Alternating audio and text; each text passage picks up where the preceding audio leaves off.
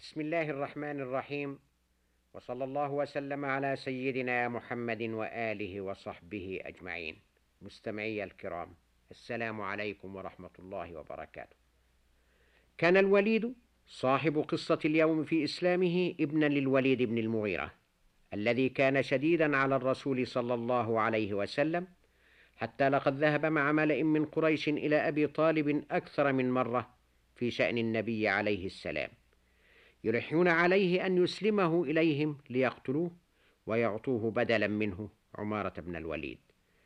فسفه أبو طالب رأيهم ثم أنشد شعرا فيه ذكر للوليد الأب يقول فيه ألا قل لعمر والوليد ومطعم ألا ليت حظي من حياطتكم بكر لقد سفهت أحلامكم وعقولكم وكنتم كجفر بئس ما صنعت جفر. وكان للوليد بن المغيرة أبناء هم شموس قريش وإن كانوا في الجاهلية منهم الوليد وخالد وهشام. وكان الوليد بن الوليد بن المغيرة مع قريش يوم بدر إذ كان لا يزال على شركه ومن ثم كان ممن أسرهم المسلمون. فعز ذلك على أسرته وعلى قريش جميعا وبعثوا في افتدائه أخويه هشاما وخالد بن الوليد. أما هشام فكان شقيقه.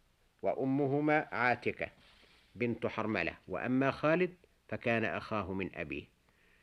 وأدرك آسره عبد الله بن جحش مكانة أسيره عند أهله وأنه أغلى من كل مال عندهم فغال في فدائه وحق له المغالاة فيه فطلب في فكاكه أربعة آلاف درهم فأجاباه إلى ما طلب وكان هشام أكثر من أخيه خالد في قبول القدر الذي حدده ابن جحش. وجاء في الأخبار أن الرسول عليه السلام قال لعبد الله بن جحش ألا يقبل فيه إلا درع أبيه الوليد بن المغيرة الفضفاضة وسيفه وخوذته. واستجاب ابن, ابن الوليد وأخو الوليد لما أراده آسره فأطلق سراحه حين ذاك بدر الوليد الابن فأسلم ولم يكن أحد يتوقع منه ذلك. فقيل له هل لا أسلمت قبل أن تفتدى فقال كرهت أن تظنوا أني جزعت من الإسار نفس حر أبي سودته عصاما وجعلت مع منه مسلما لا يطعن في إسلامه أحد ولا ترقى إليه أية شبهة من خوف أو رغبة في عرض أو ما شابه ذلك. وما كان لهذا الإسلام أن يمر في هدوء بين قومه الذين استهانوا كل مال في فدائه فحبسه أخواله وضايقوه وألحوا في مضايقتهم إياه. فكان الرسول عليه السلام يدعو له في القنوت قائلا اللهم نج الوليد بن الوليد والمستضعفين من المؤمنين. وأخذه أخوه هشام فطلبه منه بنو مخزوم ولكنه رفض أن يمكنهم منه أو يتخلى لهم عنه.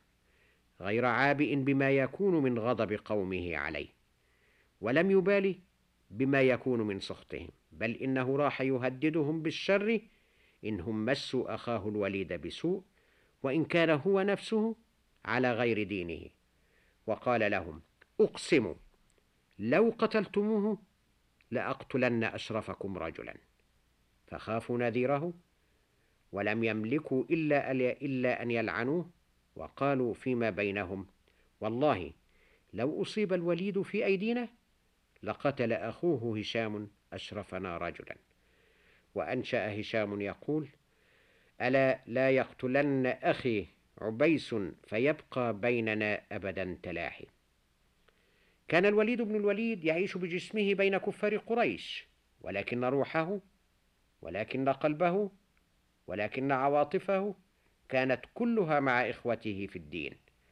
يتمنى على الله أن يجمعه بهم وأن تكون خاتمته معهم وإن له الحسنى وطيب مآب لو استشهد في محاربة الشرك. وليس يبالي حين يقتل مسلما على أي جنب كان في الله مصرعه. وواتت الظروف الطيبة الوليد على غير ترتيب منه. إذ لاحت له فرصة أفلت فيها من مكة وسار على رجليه ليس لديه من راحلة ولا ظهر يعينه على طول الطريق بين مكة والمدينة.